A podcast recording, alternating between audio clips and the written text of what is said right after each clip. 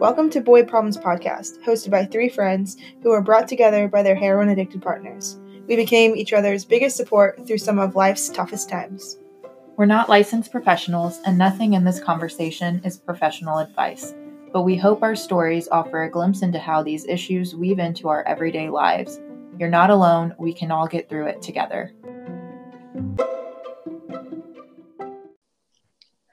Hello, everyone. Welcome to Boy Problems Podcast. We are back, and this week we are talking about contracts.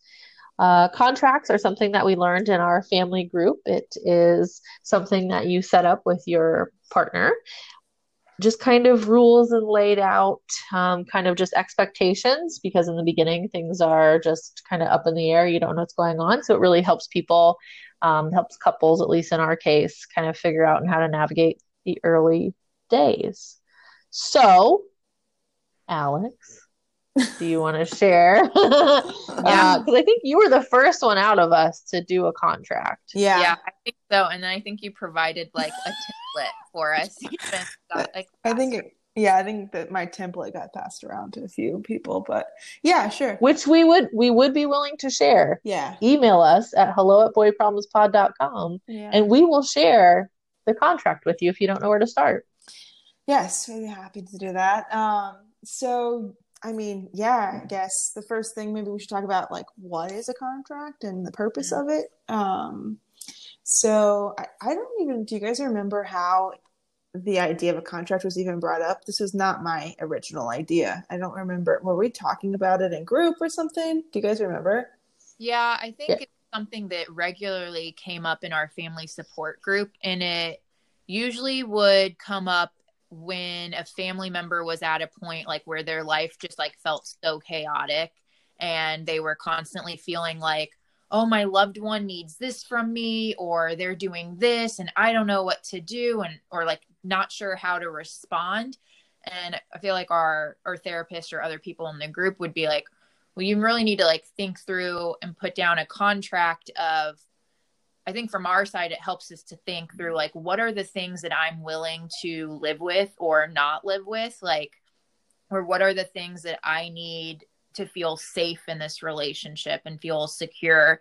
And then and then when you have that roadmap kind of in place then it makes it easier to respond when situations come up and you don't feel so panicked of like what do i do? Like you know they they failed a drug test. So what does that mean? Do i kick them out? Do i make them sleep on the couch? Do i like i don't know. You already sort of have that laid out for you in a time where you've we're maybe in a like calm state clear minded and we're able to think through those things. Because in the moment you're everything's just swirling around in your brain. You can't really like make a clear decision. Mm-hmm.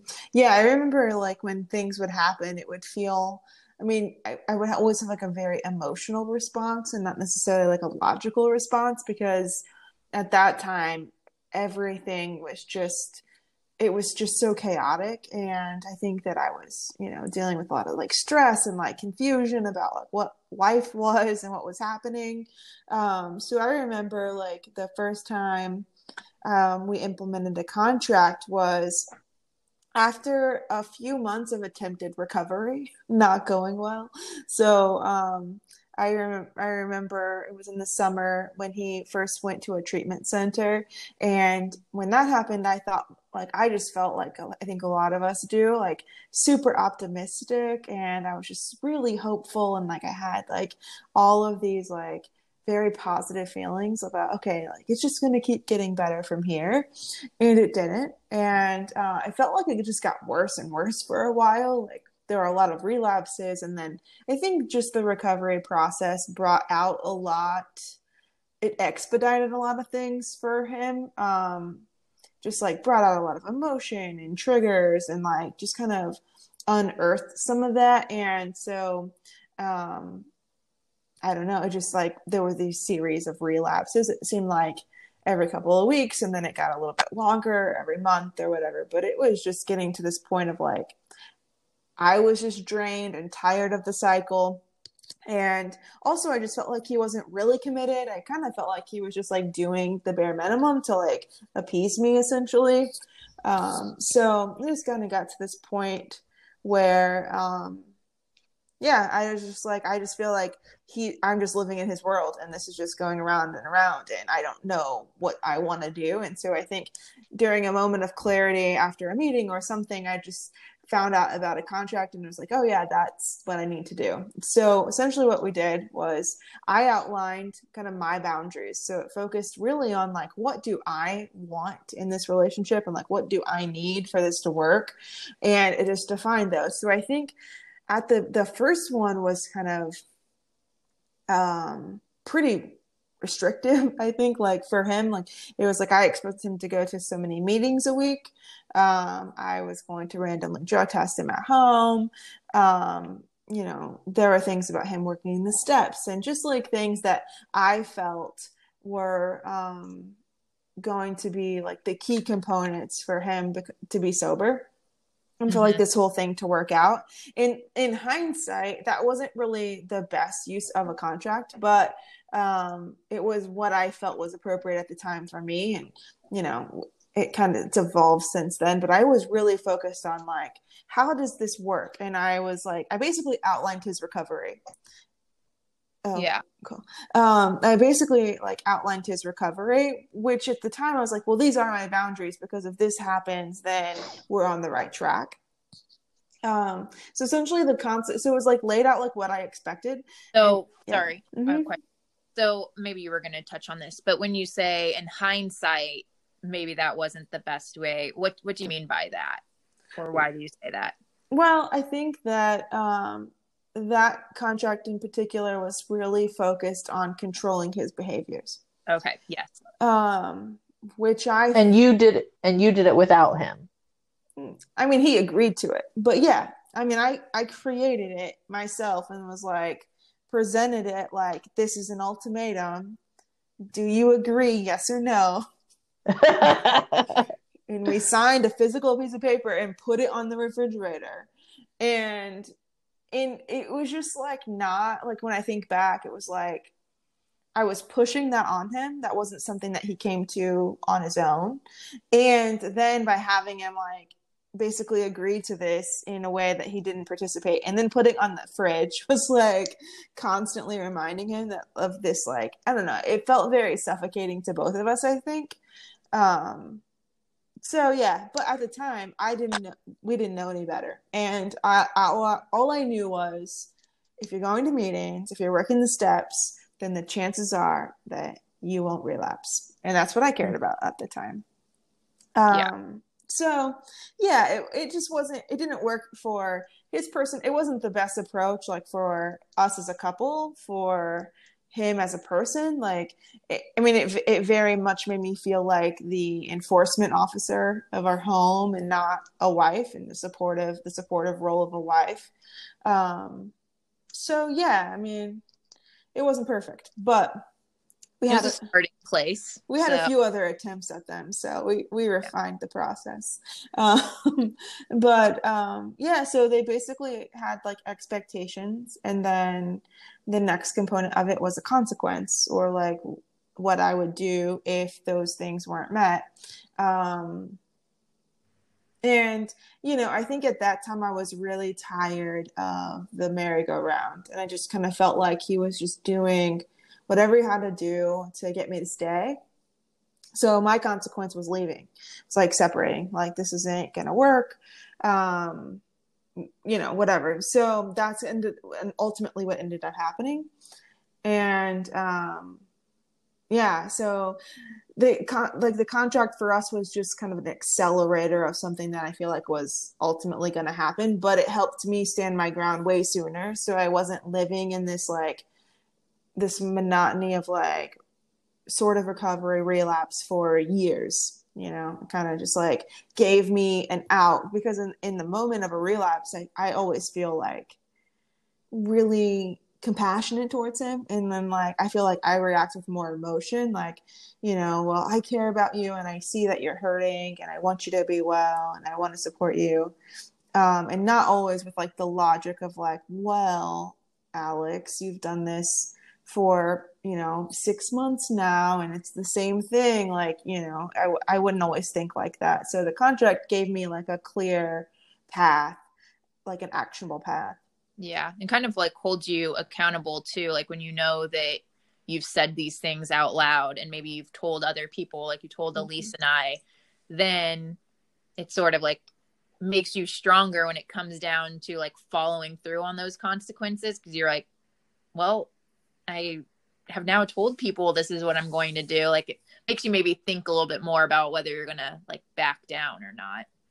Yeah, it's really hard to. At Even after like I know when I had like last summer, um, when I ended up kicking kicking Jake out, like that was one thing that crossed my mind. Like I had talked about previously, like you know the next time that he relapses like he has to be out of the house and then in that moment when it happened like I felt like I was faltering a little bit, but I I thought about my counselor and being like, "Oh, I don't want to go back and tell her that I didn't follow through with my boundary." And like I thought about you guys like, "Oh, what if I tell him like, "Oh, never mind, I didn't." And so I was like it gave that little extra strength to push through in a moment where, you know, it it feels so hard to do it. Yeah, I mean, and you don't always want to do it, even after you've talked oh. about doing it for so long, and then it's like when you're so mad at them, and mm-hmm. yeah, yeah, then it's like, well, but maybe I can just give them one more chance. I get or it. Thinking like, well, what if something happens like worse when they're not here because I didn't like, you know, your mind starts playing all those what if scenarios and trying to trick you into changing your mind, I guess. Yeah. And I think what's what's interesting um, is you said like when you kicked Jake out. Well, you didn't kick Jake out. He chose to leave. And I think for me that's something like that you have to like put your brain around that if you both mutually agree to the terms of the contract, they violate the terms of the contract, like you got to be out. So like if you don't pay your landlord, you don't have a place to live type of thing. So that's um, true. That's something we bring up in our group a lot because people have a hard time with the like the phrase kick them out. Um, and so trying to reframe that into, hey, you've given them options and they made a choice that resulted in them having to leave. Like it puts some of the responsibility back on the addict rather than like, oh, we're the bad guy for enforcing these consequences that we've already talked about. Mm-hmm. Yeah, and a lot of times, you know, ultimately it's the best thing for them to have a consequence and to not have the opportunity to do the same thing over and over again. So while it's super hard, sometimes it works out to be like one of the best things for them, you know. I mean, in my experience, um, Charlie has you know, there was one time where, where a contract was implemented and he kind of went on like a three day thing and he just was like, I'm just going to be a drug addict. That's my life. Like, this is who I want to be. And it lasted about three days um, before i like had an even more severe consequence, which was landing in jail. But um, sometimes those like really hard, like, fine, do it on your own and see what where this addiction leads you and like being faced with a severe consequence which is hopefully jail and not something more serious like if they get a, another chance to try um, can can help their recovery move along way faster you know? At least that's what what was true for charlie you know? Those moments were always where it was like okay no this is not what i want to do and you know, being very dedicated to recovery and learning more and, you know, getting a little bit further along in his self like development. Um, you know, it's it's hard, but it's like it, I think it's necessary sometimes, or it has been for us at least. So, yeah. Well, and I think for me, so Steve, you know, we never um, had a, a written contract because I don't think we learned about this um, when uh, when Steve and I were going through this. But we, you know, we always had like the verbal contracts of if you use like these are what's going to happen. And so, you know, I think also it is not only a contract for them, but it helps check our codependency Mm-hmm. And it helps like us check ourselves too. Like with some of this, you know, behavior that we've kind of grown accustomed to. Yeah, that's a good point. Yeah, it definitely brings it out. So, and you know, and I will say the only contract that I have had, which I morphed into this because I didn't have a contract with Steve. Um, you know, I had found out that my brother was living in his car, um, like Oh, right.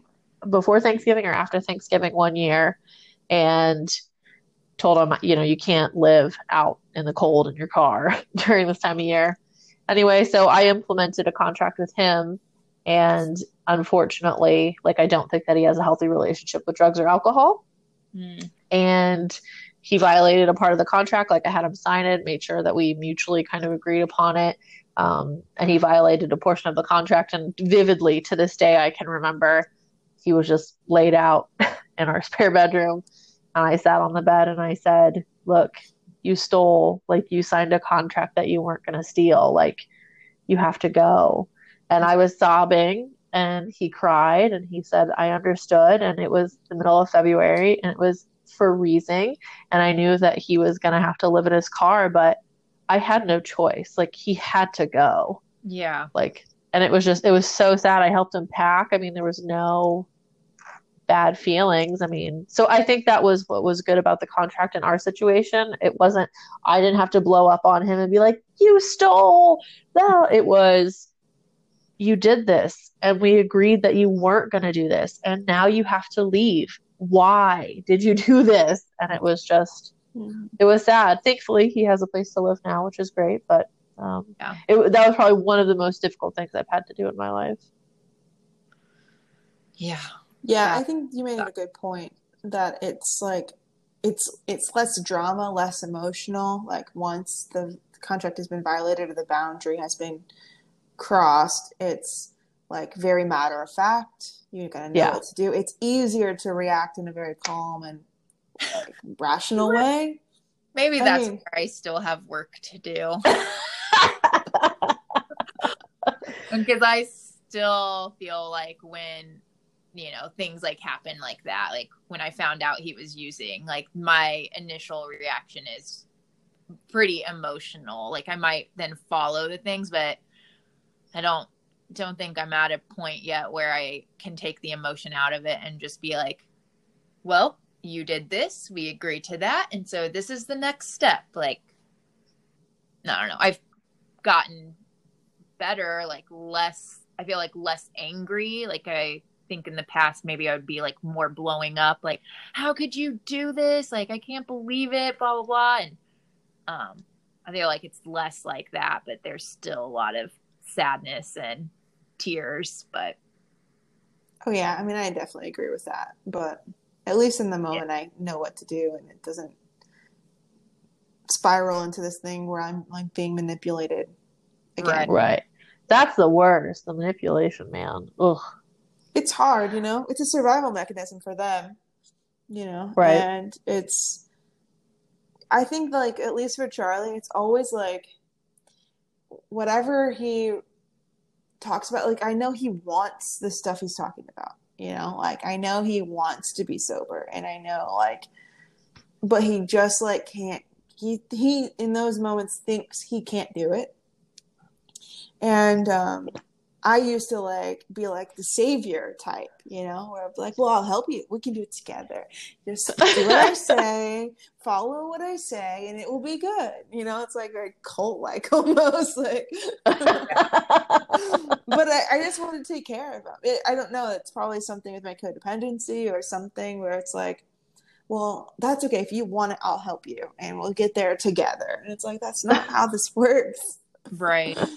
Well, and I think Um, that's why, like what you were saying earlier about like early on contracts had like, oh, you're going to go to this many meetings, and I've done that too. And something that I'm trying to check myself on is like, okay, is there a magic number of meetings for him to go to? Like, yes, I, I think that it's important if he's going to, you know, a few meetings a week, but it's really about more of like how engaged he is in it. Like if he's going to three meetings a week but not sharing and not connecting with people like that's not actually doing any good for what like the goal is of sobriety. And it, in a way it's like a false security for me because i can be like oh check the box. He went to three meetings this week. Um but that could mean nothing. And there have been times where he has been using and still going to meetings mm-hmm. and i'm like oh so i'm i'm trying to get away from that idea of like a magic number of meetings and paying more attention to just like what is his overall engagement like with the recovery community and like and i feel like i've noticed with me backing off on that this time around that he's like going to more meetings just on his own anyway because it's like coming from what he actually wants to do. Um but, but and, and i feel like that's a hard thing to like capture in a contract though because i I think that's where contracts get a little daunting is you want to have things that you can like quantify but putting saying like oh three meetings a week or five meetings a week like if we're saying right now like oh that doesn't actually mean anything like then how do you capture that essence in your contract you yeah know? but i think a i think a point too is I mean, you guys aren't necessarily writing out contracts now. You're how many years into this? But when you're two months into this, three months into it, yes, you are going to go to three meetings a week. And yes, you are going to get a Vivitrol shot. And yes, you will be in counseling. I mean, I think there's things in the beginning, even if it's a forced go to three, four, five, six meetings a week, like they need that. That's true. One, I think that's something also that can come from be like, well, what's your sponsor like saying? Because their their sponsors will have expectations of them. Like, you know, Jake's was like, oh, need, we're gonna meet once a week. So like that could be something that then I would work into a contract. Like, hey, this is something that you and your sponsor have decided is important for your recovery. Like, so I feel like that should happen. Um, so that could help maybe guide some of what you're deciding. And yeah, like especially that really early on and maybe for someone who's brand new, like they should be going to as many meetings as they can and all of that. I think it gets a little like hairier once things like when you've had a long period of someone doing well and then trying to figure out like how does that evolve so that if a relapse does happen after 6 months or a year or 2 years like how are you going to handle it then? Yeah i think that there's a part of the the whole process when like you're kind of in the center of all their chaos and that's the point like i think what the um, contract that you mentioned elise with your brother is like your your boundaries are less about their recovery and more about what you're comfortable enduring. So it's like, okay, you can say, well, you won't steal, or you can say, you know, whatever it is, like that's relevant to your situation. Don't lie to me, like um, be, being home by a certain time, communicating with me about where you are. Like there are certain things that are not even recovery based, but are like even before that, where it's like, you know, you're just protecting your own sanity. And those are the, the, things that come first in my opinion you know like you have to accomplish like that and then once the person has agreed that they also want recovery like they want to recover and they want to do they're a willing participant in recovery i think that's when um you know you put more structure around meetings because otherwise if you're forcing this person that isn't ready to just like commit to going to these meetings, then I think you get the outcome of, you know, like that had happened with Charlie at one point where he's like, well, I'll just sit out in the parking lot in front of this meeting. You know, like you don't like it's it's kind of pointless um to to implement those things before they're really willing to and ready to commit to recovery, if that makes sense. Yeah. Um, that's funny when you were saying that it reminded me when we did our episode with Charlie and we talked about contracts a little bit with him. I remember him saying like, "Oh yeah, the contracts like were not for me. Like yeah. I didn't like them." And he was like, "They were definitely more for Alex." And we were like, "Yes, that's the point." So mm-hmm. they cuz he I think he was saying like, "Oh yeah, I don't think they worked." but from your viewpoint they did work because Right.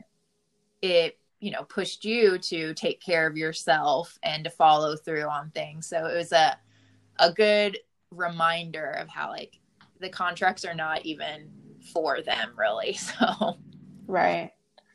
Yeah. But I mean, but on the flip side, you know, if you do it together, you know, you can the the the partner can be like, "Well, don't ride my ass," type of thing. You know, Right. like we said I'd go to three meetings, so don't push me to go to a fourth. You know, uh, so I think for them as well, there's a little bit of boundaries. which well, and I also think it works better if you do it together. Like it, it uh, it's more of a mutual agreement than like um like a Ultimatum, like you said earlier. yeah, or like I'm like the police officer of the home, you know. It's like that's not what I want to be. yeah. Um I just want to be a respected part of a mutual relationship and I mean, it's a very simple agreement like don't lie to me and uh, don't die.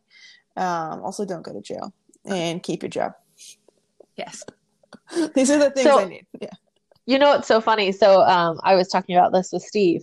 So his sponsor, who's probably been clean for, I don't know, 10, 15 years now, um, has a contract, or his wife had a contract, um, and they signed it with their young child, young son. They have one kid, and apparently it's hanging on the back of their garage door and with a date, so they see it every day, Wow. oh which That's I think is interesting. That is interesting. Yeah. is it like their original contract or is it something they update regular okay so it's like more of like a, a reminder of where they started and how far they've come and all of that Yeah, apparently I think it's like in a frame, like on the back of the garage door, which I think is interesting. That is interesting.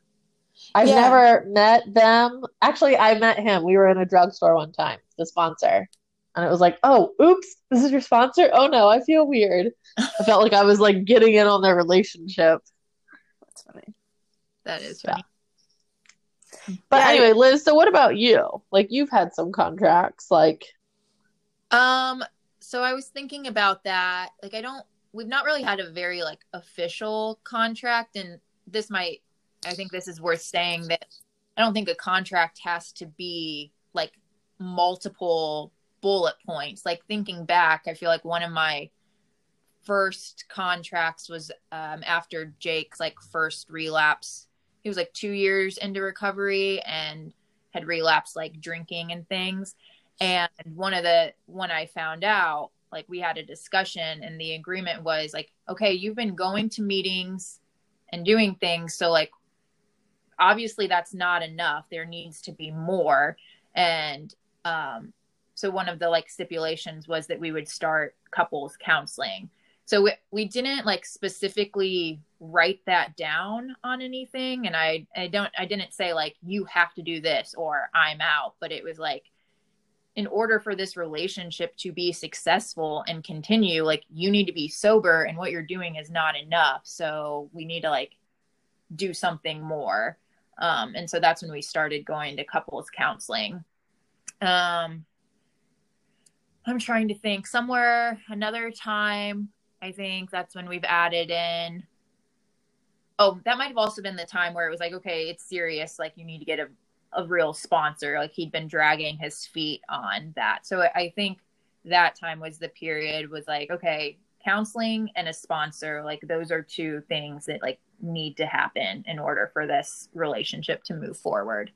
Um, I do remember at one point like writing things down on a napkin, like where we both wrote stuff on a napkin and like sort of I don't know if we signed that, but like we kept that like in the kitchen and it had things like you know going to meet with my sponsor weekly going to go to meetings continue counseling. We'll take i guess at the time it would have been suboxone. He was on suboxone for a while. Um and so that was something that we had in place. I feel like where we've always sort of struggled is in that evolution of you know when you get six months down the road and things are going well we don't revisit that con- it's sort of like the contract becomes like not like not void because it just seems like things are just naturally happening. So you're not really putting as much focus into like the actual contract or maybe you don't need to go to that many meetings but we don't necessarily have a discussion of like oh like your recovery is progressing or our relationship is mending and the trust is getting better. So what does this next phase of the contract look like? And i feel like we're kind of in that position right now.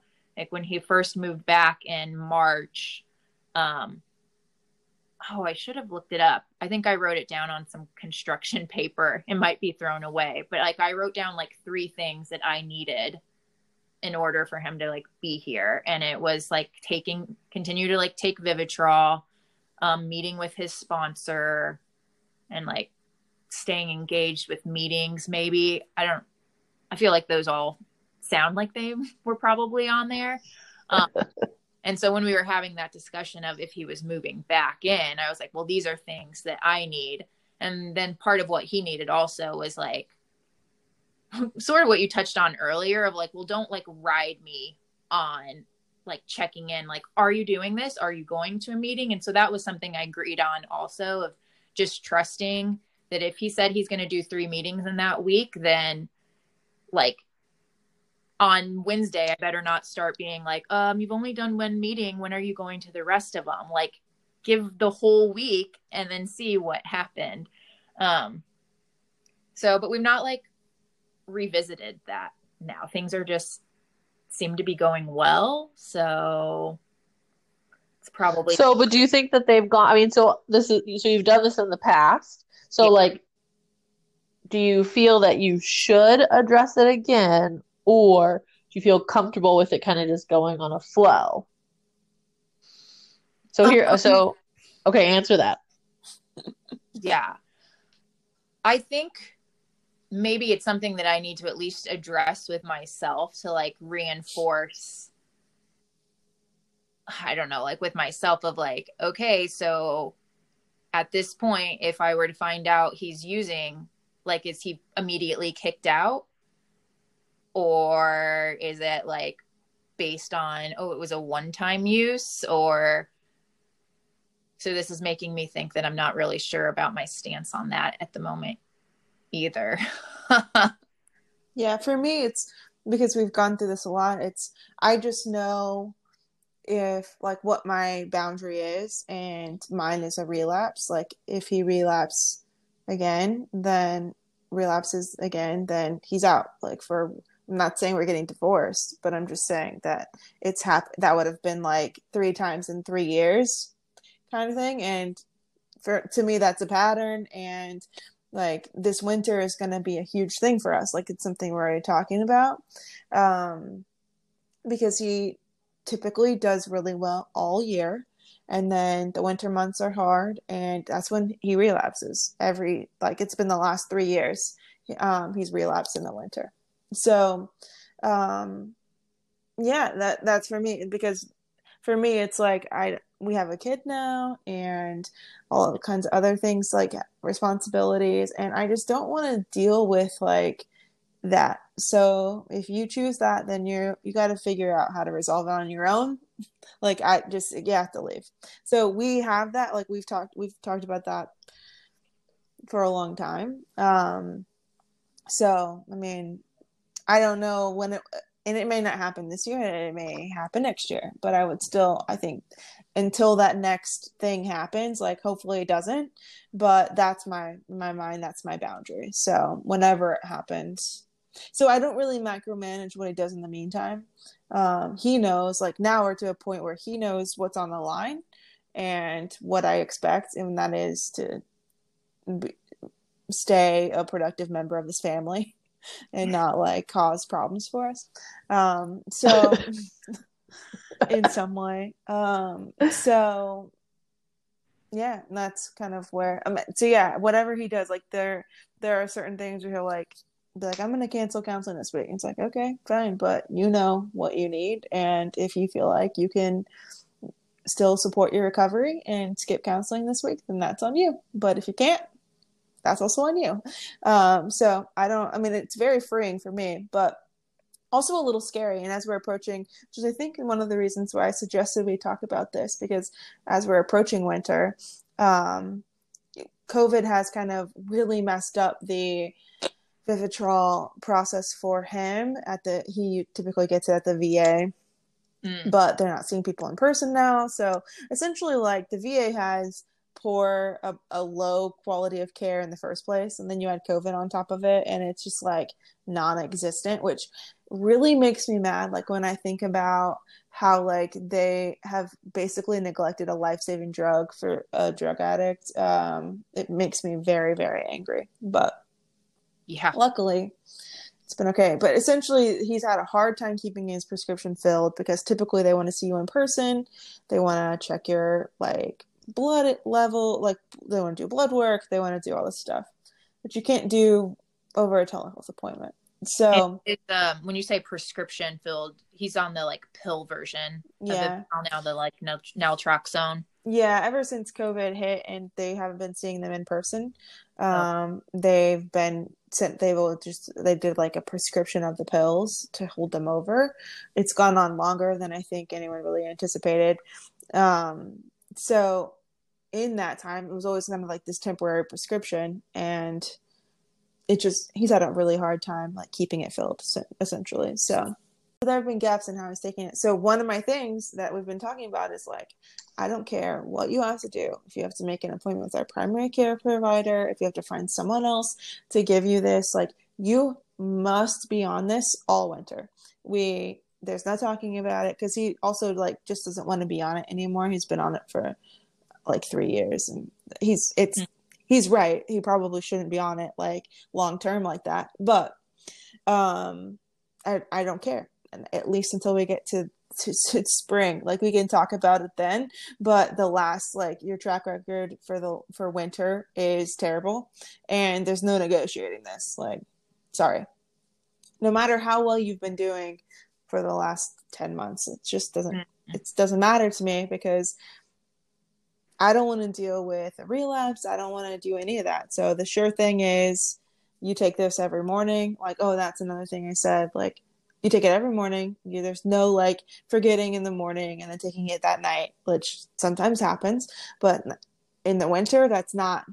It's no no tolerance. And I told him like this week you have to get that filled this week, or you can just go now. Because to me that's like I, I, just like he needs some urgency around it because it's important to me. So yeah. um so yeah that's the that's the thing for us. Like we've just been talking about that a lot but it's just all like he understands um but to him it's like he's like yeah i'll get on it. And it's like no you'll get on it right now. Because i need more urgent urgency like, yeah yeah exactly so why don't you share your experience with that liz Oh yeah. So and this is an example of something like that we didn't really I guess how we addressed it at the beginning when he first moved in, but then we've not we didn't put a timeline on like, oh, you're gonna be on Vivitrol for this long. Because if you remember when he moved in, we also didn't really put a timeline on how long he was gonna move in. It was like, okay, these are unprecedented times. No one knows what's going on. Like we're just gonna see how things go. And then they've just been continuing. Um, but Jake was furloughed from work and then was officially like kicked off of his insurance like at the end of June, which was what covered Vivitrol. And so he was able to get one more shot in July. Like it kind of worked out well. And then when it was time to get the August shot, like his he was trying to get on um like hip or something like that. And none of that stuff had gone through. And so like the day before his appointment i said oh hey like the vivitrol appointment's tomorrow right? And he was like yeah so they called me. I totally forgot to tell you this. Like they can't give me another shot because i don't have insurance. And i'm like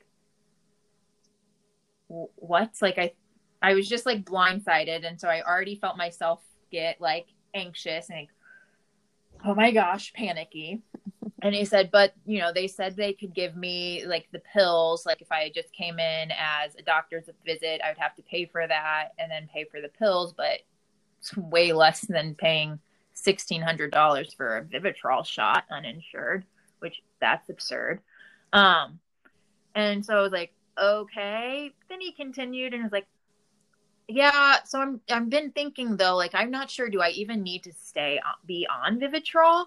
And like that just like threw me because I in my mind which is something we had not discussed, but I was like, "Oh, we won't even talk about this until the year mark probably." And this was like the 8 month mark. So it's just like what? And I felt panicky and caught off guard and I didn't have any sort of like contract to reference. So then I just started throwing things out like, "Well, if you don't get it, like I don't know if you can live here." And he was like, "Where's what? Where's that coming from? Like I'm doing all of these things and if my sponsor and I talk about it."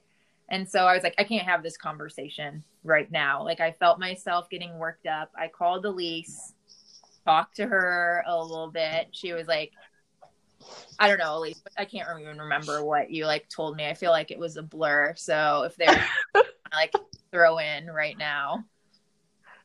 I mean, it was just, you know, it was real shitty of him to to do that to you. I mean, I was pissed about that. But then, you know, he said he was willing to take the the pills, which is like, okay, it's not like he's trying to ditch and, you know, whatever.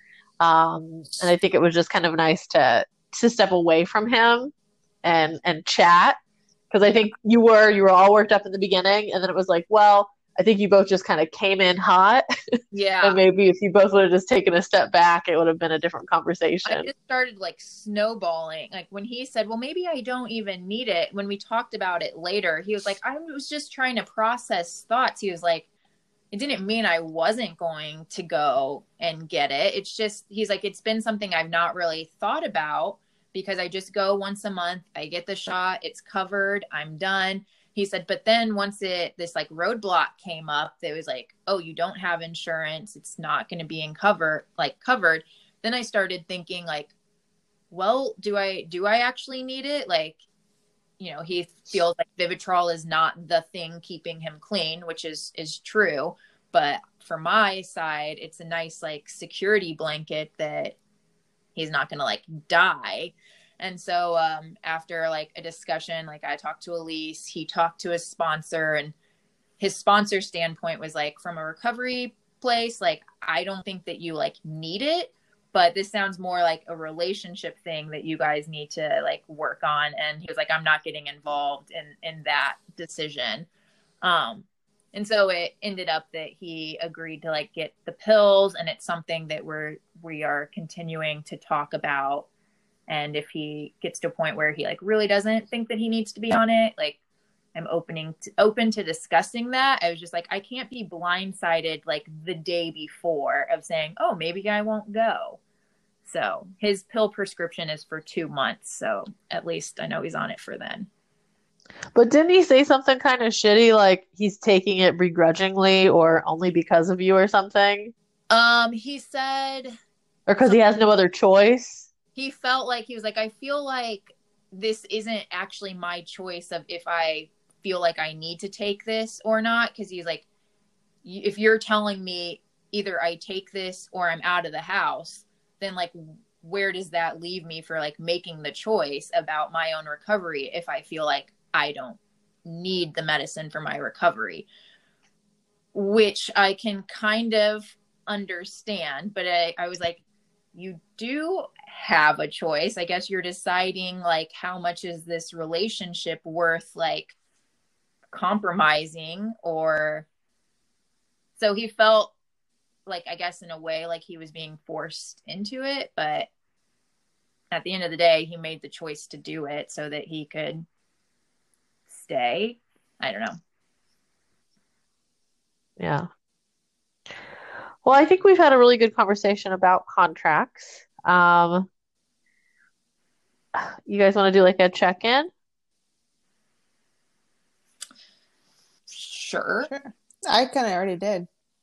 Oh yeah. Well, let me. I'll tell you. I'll tell you this story. So I got all hot and bothered the other day. Um. So I think I had shared that Steve hurt his back, or he started running, or whatever, and went to the doctor. The doctor gave him prescription pills, um, muscle relaxers, we were uncomfortable the whole nine yards. And like two months later, which was just like a couple weeks ago, I went and got my physical, which was with this doctor. And I'm like, I'm gonna fucking light this doctor up. I was like, I'm gonna let him do my physical, and then I'm gonna light his ass up, right? Because he's like 28, 30, maybe like our age. And I'm like, fuck this dude. So anyway, I go through the whole physical, and he's like, Well, is there anything else you want to talk about? And I was like, Actually, doctor, I almost said his name. I was like, actually, doctor, I'm actually very upset with you. And he was like, uh oh, what did I do? And I'm like, bitch, I'm about to drop this shit. So then I just told him, I'm like, listen, like, you're fucking with my life. I said, you didn't seem to give a shit when you gave my husband more pills than he told you he wanted. You prescribed more. I said, you could be killing my husband. I said, it's not about the pill that it's a non-narcotic because he started to go into well i looked it up and it's a non-narcotic. And i said it is not about that. I said he loves pills. I said so you're you you you could be taking away my husband from my daughters. You could be killing my husband. I said this is bigger than giving a muscle relaxer. And he was very nice about it. He appreciated that i brought it to his attention. Um, he um, I think he was trying to relate um, a little bit, but he's not had recovery or addiction in his life. So he tried to pull out some type of story, but it just didn't really match. and we had a conversation. He had even sent me an email after, and he said, I totally understand if you and your husband no longer want to see me. I get it. Like, and I was like, okay, you know, and so I, I think he handled it well. I told um, Steve about it, and yeah, like, "I still want to say." Yeah, so Steve was like, "I still want to give him a chance," and I'm like, "Dude, like he's on the last fucking string. If he tries to pull some bullshit, you know." Again, I'm like, Steve, it is not worth it to see this doctor over another doctor, you know. So yeah, well, but it was yeah. And then I I sent him our podcast. I was like, if you'd like to get more information on recovery, I was like, please listen in. He so didn't respond to that part. be listening right now. Yes, doctor, I, I appreciate you listening. So um so yeah, that was uh that was an interesting thing for me because he just didn't get it. Yeah. So ho- no, hopefully now he does. So I'm glad you were able to like get it off your chest and you know share those concerns yeah. Yeah. That's an interesting topic for maybe like a whole its own its own episode, but we had a similar experience when Charlie had surgery and I had to like literally tell them you cannot send home this. Like I think he was on narcotics for like one like a day and a half or something. They were like, "Well, we'll just give you this prescription and you can just throw away with whatever." And like that's not how this works. yeah. right. Yeah. So. so what about you, Liz? I, I guess I'm kind of interested. Like, where are you with your your timeline, your life with Jake? Mm-hmm. Like, are you just Ooh. like I don't where? Yeah, I feel like I don't have a different answer from the last few times that you've asked me. Like, I feel like we're just living our life and feeling fine about it. So, yeah, I don't know. Yeah, that's good. There's nothing wrong with that. Yeah. No. No. But you did become an aunt recently, so congratulations on yeah. that. Well, I will say that probably has gotten like the baby feels, you know, going. so yeah. that is a station that we need to revisit.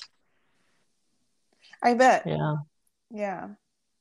So has he said anything about it like since since your niece has been born or anything like so you met her and like got baby fever too or um, just asking. I don't he is not got baby fever, I don't think. I mean he's like looks at all of the pictures and is like, "Oh, that's so cute," or like he'll sometimes be like, "Oh, did you see the picture that your sister posted?" or so he's like seems like into it, but I wouldn't say that he's like, "Hey Liz, let's have a baby." Mm-hmm. Um, he actually has not met her because his um his aunt passed away last week, like the same right around the same timing that the baby was born.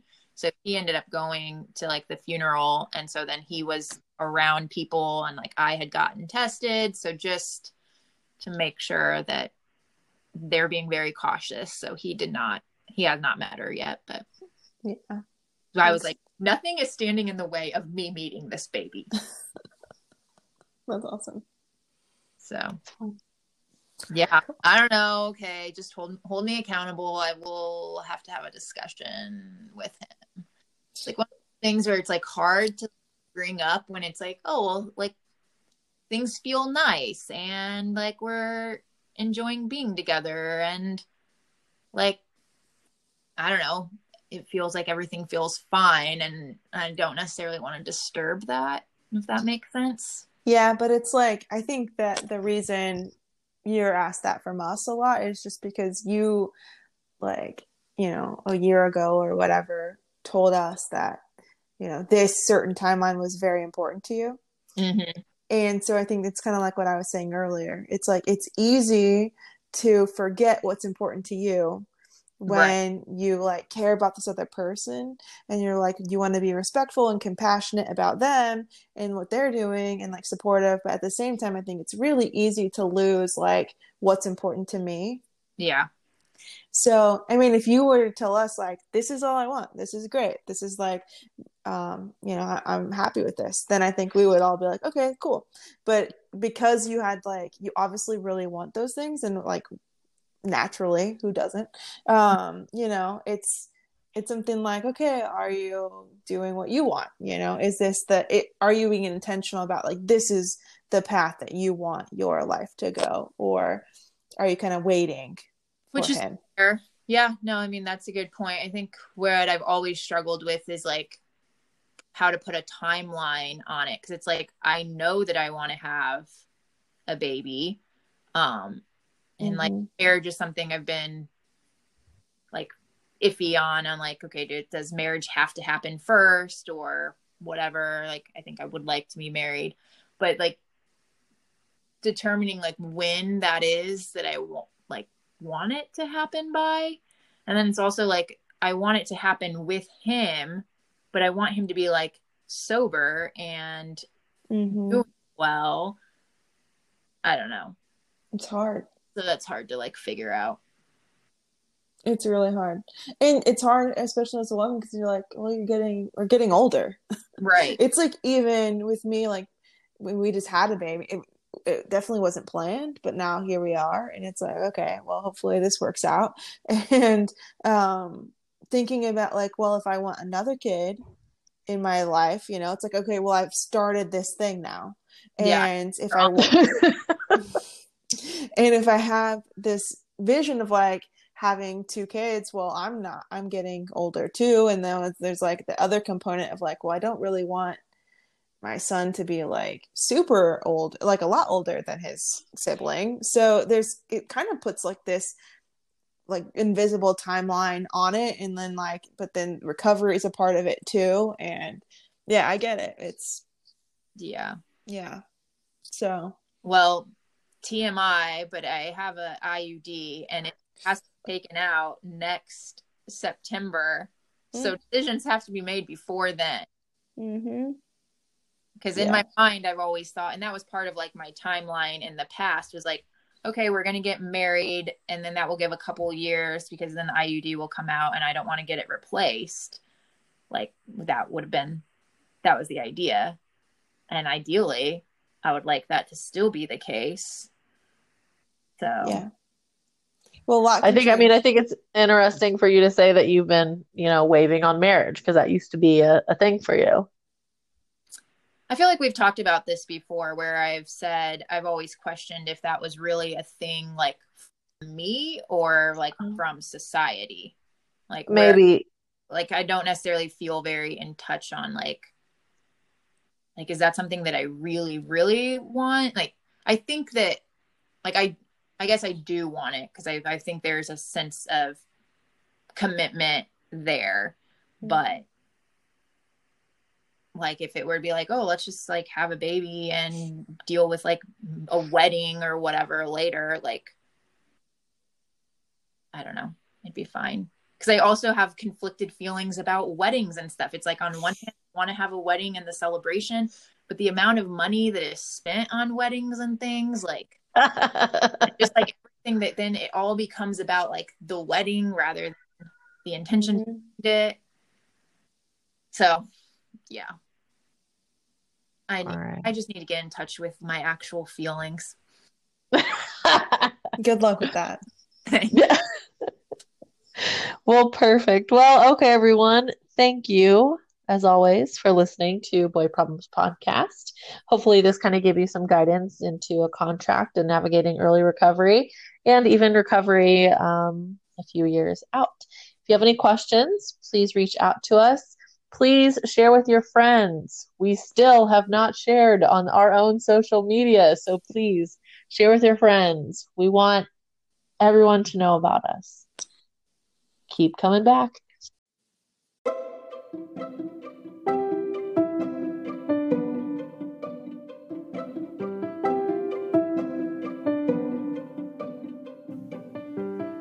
Thanks for tuning in to Boy Problems Podcast.